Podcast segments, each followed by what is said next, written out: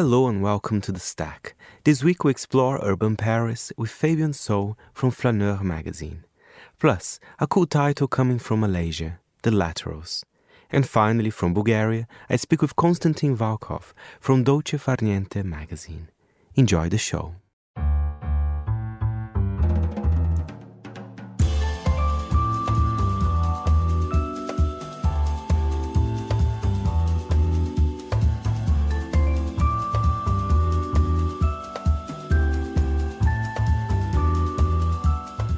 From Midori House in London, this is The Stack, 30 minutes of print industry analysis, and I am Fernando Augusto Pacheco.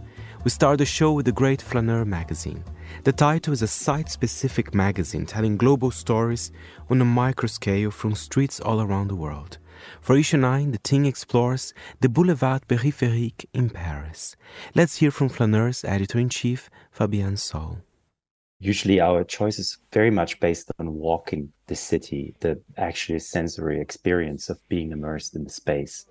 To some extent, that's also true for the Paris issue, but we chose a highway, 35 kilometer, the ring road of Paris, that is also marks the former city border, well, still the official city border of Paris, although we can question whether that is still the city limits, but it is a segregation line in many ways. And the way that this came upon was that going with this project that is called Flaneur to Paris sounds a bit like a trap because Paris is a city that, in its design of a modern city, has been so influential in what we believe a modern city to be. And one of the key strategies of that modern city is to mask the violence, to mask a city of control, a city that is policed, a city that is built for the rich, a city that is centralized, and mask it as something beautiful, right? There's beautification, there's nice boulevards, there's nice public space with advertisement on commerce and fashion. And Paris is all of that, but Paris is a city that is brilliant at masking the violence that that means for the majority of the people. And the majority of the people of Paris don't live inside the Boulevard Périphérique, where we only have 2.2 million but we have 8 million people living outside the Périphérique. So choosing that road was a way of finding an entrance point into the conversation about that city that does not fall into the trap of the story that the city tells of itself. And I think it's a timely choice as well, because of course, next year Paris is hosting the Olympic Games. And I know some politicians they want change in the city, and of course that would involve the Boulevard Périphérique. So I think that it's a ring road that I know it's celebrating 50 years as well, but I think there will be a lot of change, and I think probably you've noticed that in your research, right? And I'm sure it's reflected in the magazine in the new issue as well. Yes, it's a highly political subject. Almost any political campaign on uh, the level of the city, but also the country mentions the Boulevard Périphérique as an obstacle of a former time that seems to manifest a certain order of the city and that seems to make it impossible for that city to grow into the future.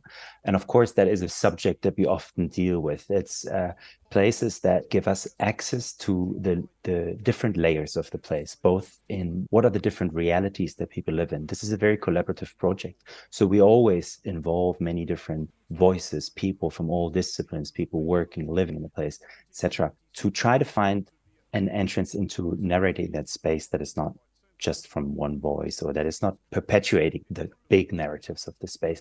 And so, of course, you often end up dealing with places that are either on the verge of vanishing or that are on the verge of or that trying that are obstacles of a different time that we need to overcome i think it's important to mention that we try not to involve ourselves with the magazine too much into that political debate in a party politics manner, but it was important to talk about what is the actual experience of people in that space and what does that tell us about the hidden geometry of the place like because it is maybe also too easy to just go and say like this is the obstacle the périphérique and if we overcome that and let's say make it into a nice green boulevard or make it into a less noisy boulevard, etc., then we solve the problem.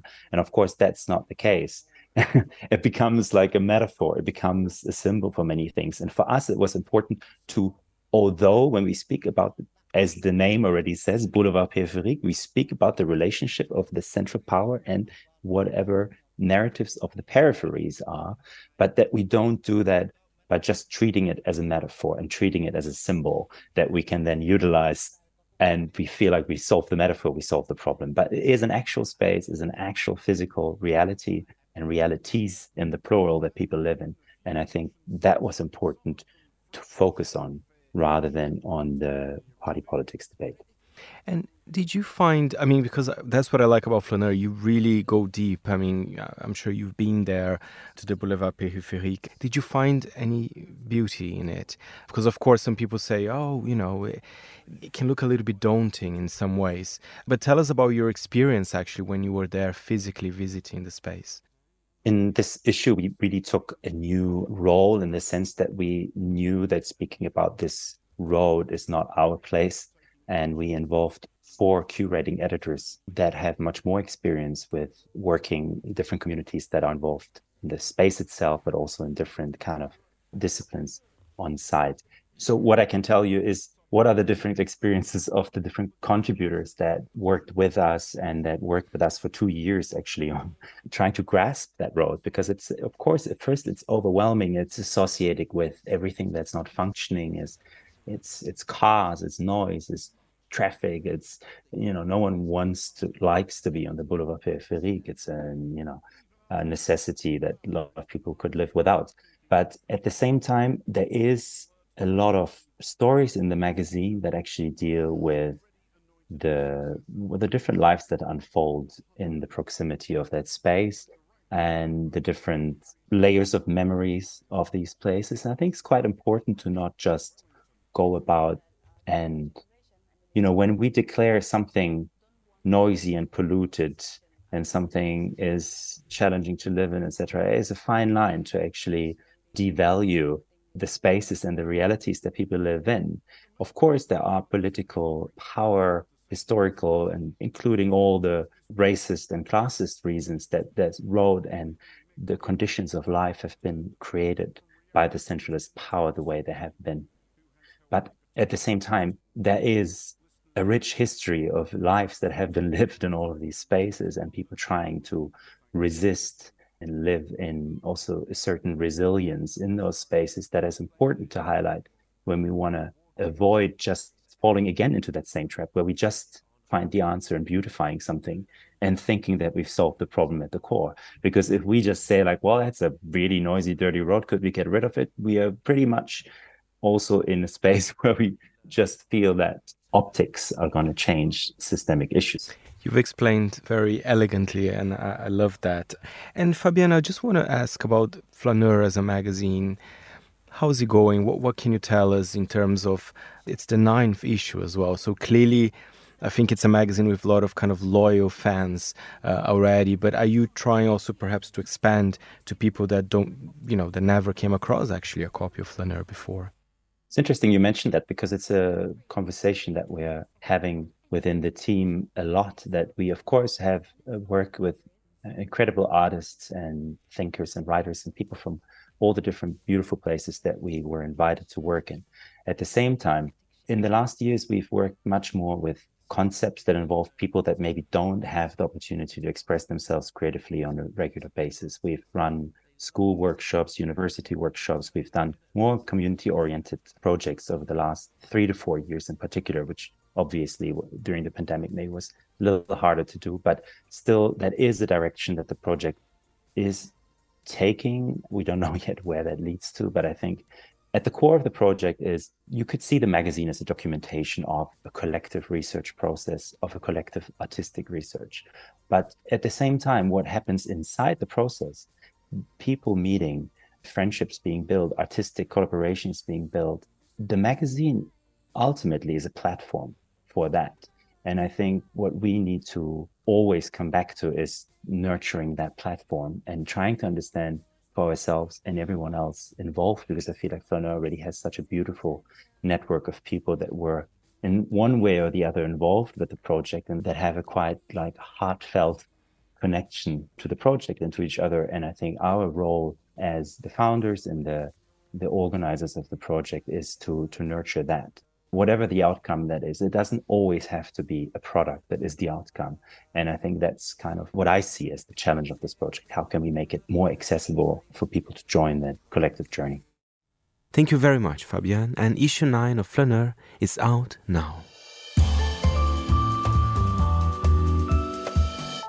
To Malaysia now. A pleasure to speak with Brian Kong from The Laterals, a title that had the pleasure to be featured in the previous edition. The Laterals is a primer biannual magazine and digital website with a mission to cross identities from the East and the West.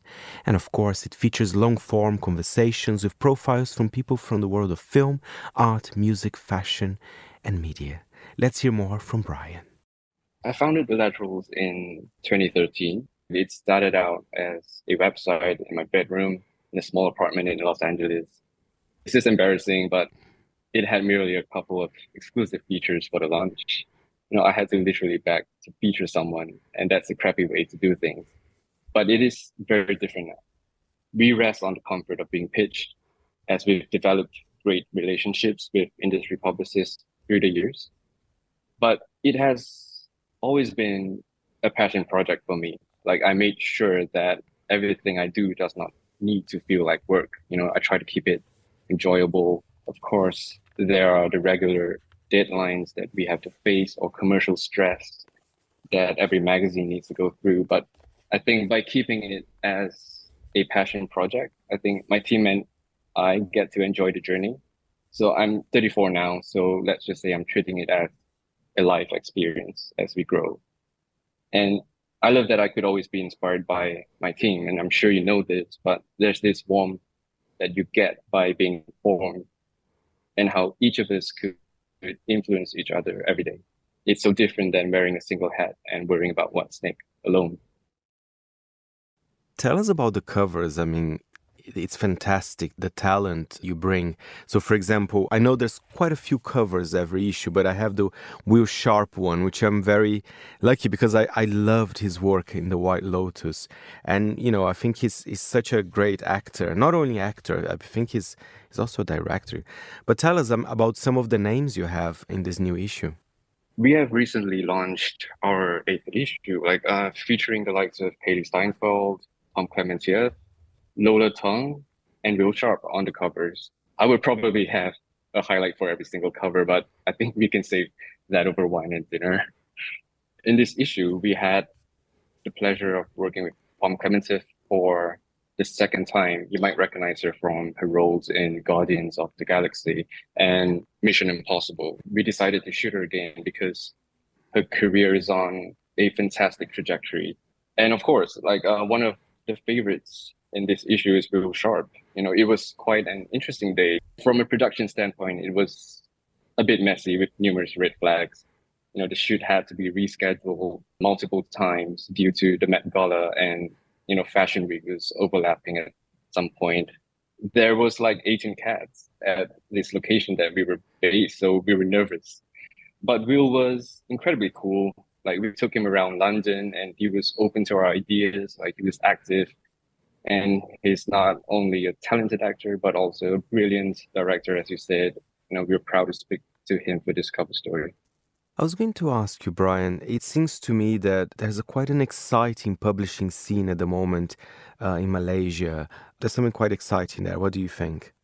Absolutely. I think there has been a noticeable evolution, I think, in the independent magazine scene in Malaysia like there are more publishers and you know entrepreneurs who have embraced the idea of launching their magazines, showcasing like the diversity and richness of Malaysian culture and talent. I could name a few right now, and I think Muso Trees is one of them, and also Process Magazine and also Plates Magazine. I mean, like the growing popularity of independent magazines has encouraged these collaborations and cross promotions. I guess you know and it fosters a supportive community. And we are really tiny too. Like the independent scene in Malaysia is really small. But growing at the same time, right? And the Laterals feels to me quite an international project as well. I know, correct me if I'm wrong, but you also have some sort of base in London, in China as well. And who are the readers of, of the Laterals? Is it, is, do you feel it's quite international as well? although we are based in Malaysia, like we do sell our magazine worldwide, at least 70% of our readers are international. While we do have like a significant presence in the UK and the US, like our magazine's main market is actually in Malaysia. Like we do take great pride in being a Malaysian publication and just recently I'm very much into celebrating some of our local talents as well. And Brian, uh, another question here uh, for the laterals. When I read, I mean, I know we're saying it's an independent title, of course. It feels quite established, your magazine. You know, I want to know more a little bit about the business side of things, you know, because, yeah, it feels to me like it could be like a commercial title from one of the big publishers. It's so well done. Uh, tell us a bit more about that. Okay, so we don't accept just any advertising for our magazines. It has to align with our vision, I think. And coming from a commercial magazine background, you know, I understand how advertising can impact readership. You know, nobody wants to buy a book full of ads and outdated news. So we aim to keep it as minimal as possible with advertising.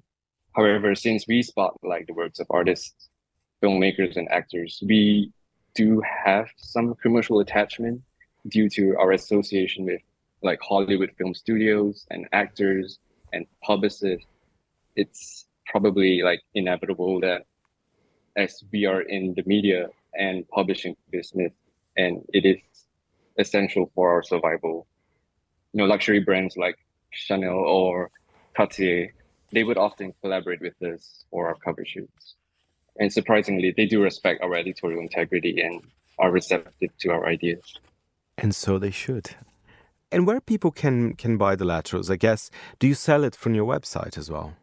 Yes, I mean those who are interested could buy our magazines online on our website.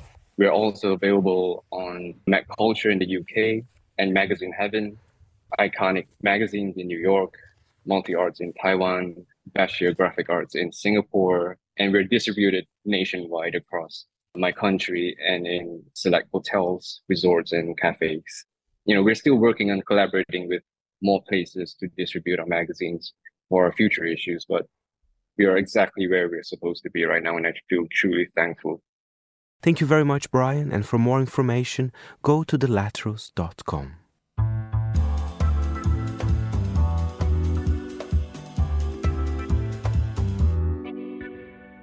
And finally, we welcome back to the show Konstantin Vulkov from Dolce Farniente magazine. Konstantin is also a Bulgarian journalist, radio host, and program director at Darik Radio. He also just published his photography book, Play and Display. Let's hear from Konstantin. The idea of the book is very interesting for me, at least. I think I was interested in power for three, four years now. The initial idea to photograph men and women of power came from two sides. First, I'm the presenter in Darik Radio because we are mainly a broadcast company, a radio, of Darik Radio's weekly political program. This is a five hour live Saturday morning broadcast that includes interviews with prominent Bulgarian figures and foreign ones. So the guests are politicians, noteworthy experts, famous Bulgarians from different fields of the society.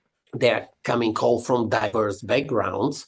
So one day, a friend of mine who is a professional photographer here in Bulgaria, Kalin Ruichev, he suggested that I should not only interview those like prime ministers, presidents, artists, and so on, but I should take portraits of them because when I'm interviewing them, and the interviews are very long, somehow they trust me more and they will be more able to pose for a portrait. Uh, and he said, in two, three years' time, you will have, let's say, 200 portraits of all the Bulgarian prominent figures, and this will be a huge collection. So I bought two old film cameras and started to make classic black and white portraits of uh, those guests. The second reason, as I started, uh, that I'm interested in power, men and women that have power, power of political figures, but not only power of skateboarders in South Africa, for example, changing people's lives, power of artists. So I'm interested in researching power photographing power, about how power is obtained, how power is used, how power is abused, obviously. And I thought that through interviewing and photographing persons of power, I'm doing a good journalism product. First of all, I made two exhibitions focused on portraits because I do have a lot of documentary work as well from travels from Kabul in Afghanistan, from Beirut in Lebanon to Nuuk in Greenland. So together with the curator Marieta Cenova, we decided to include all those photographs in a book. And Andrew Tuck is uh, is, is, there as well. I was, go- I was, going to mention that he's got a lovely portrait there in the book yeah. as well. So glad glad to see him there. Yes, I'm trying. Whenever I travel for work on assignment, I'm trying to photograph the world through as unique lens as possible from official government's visit to my personal travels from let how to say brutalist architecture in Lagos to skateboarders in Cape Town so these are the stories. So 250 pages photography book. We tried it to print it on the highest quality paper possible. We linen bound the edition. I hope it offers a powerful and meaningful photographic project. And you were I know I know you were playing with some of the photos now I can see. Are you planning also an exhibition where people can go and see those photos as well? Yes, actually, my latest exhibition will be live on 29th of August in the National Gallery here Fantastic. in Sofia, Bulgaria. It will be focused only on skateboarders from South Africa because I figured out that it's very interesting that skateboarding has a huge mental health benefit to the youth. It allows creative freedom, it enhances brain and body coordination, there is a mood improvement and stress relief. Skateboarding helps to overcome your fears, teaches resilience, teaches patience, increases self-esteem. So I decided to go to, to Cape Town, to Johannesburg, and to Pretoria and to photograph skateboarders there the exhibition will be focused only on skateboarders. That's fun. There's something quite cool about that, I think, as well. Uh, and I love, you know, one picture I love. I, I, don't know how it relates to power as well, but the dog jumping. I think on page twenty-seven. That was yes, such it's a, from an instant. Arles. Yeah, that was. It's from Arles in France. That was a very fun one.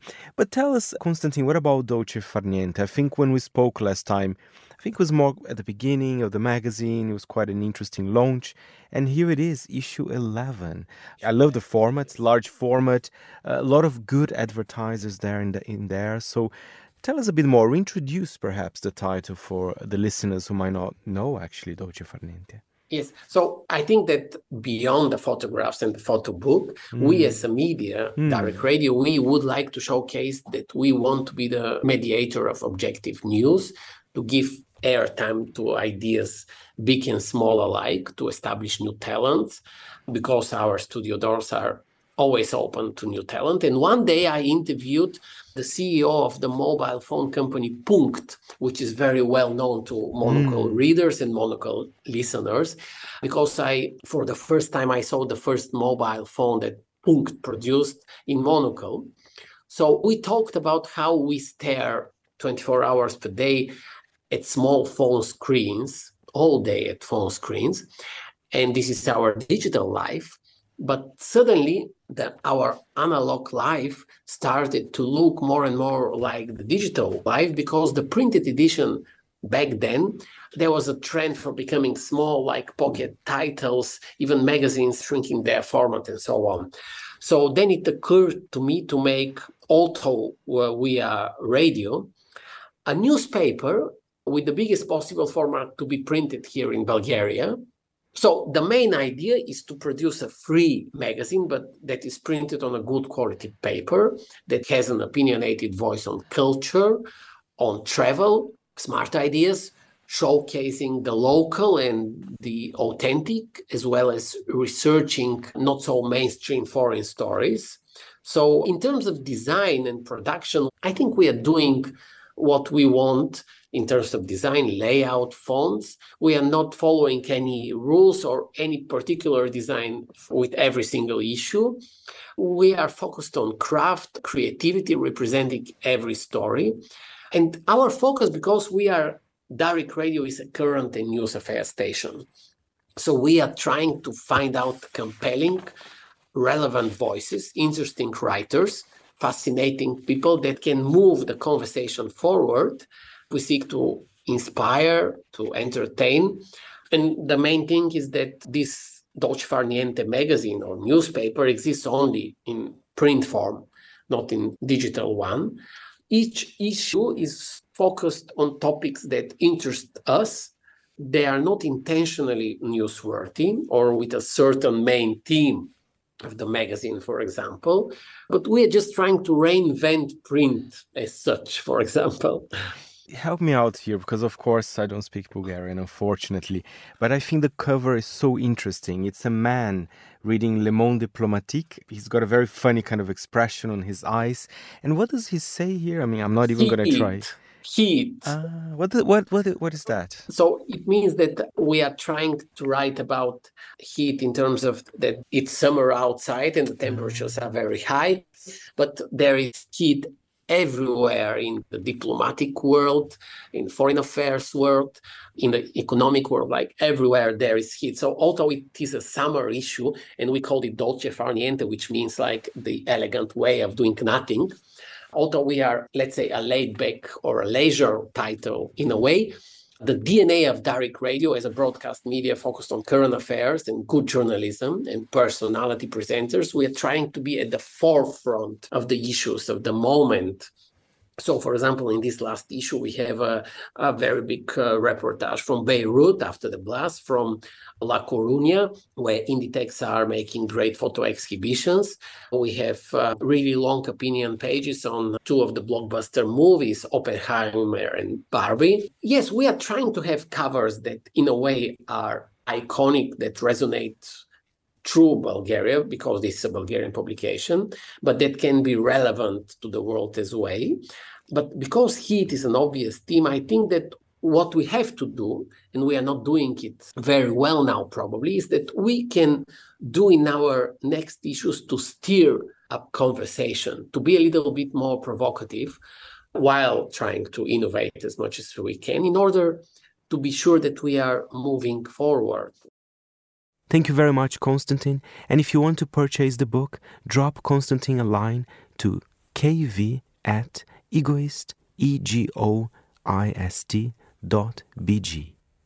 And that's it for this week's show. My thanks to our editor, Jack Jewers. If you have any comments or queries, feel free to write to me, Fernando, at fpandmonaco.com. We'll be back next Saturday at 10 a.m. London time. Meanwhile, subscribe to the show on Apple Podcasts or Spotify. Before we go, a little song for you Raffaella Carrà, Dolce Far Niente. You've been listening to The Stack. I'm Fernando Augusto Pacheco. It's goodbye from me.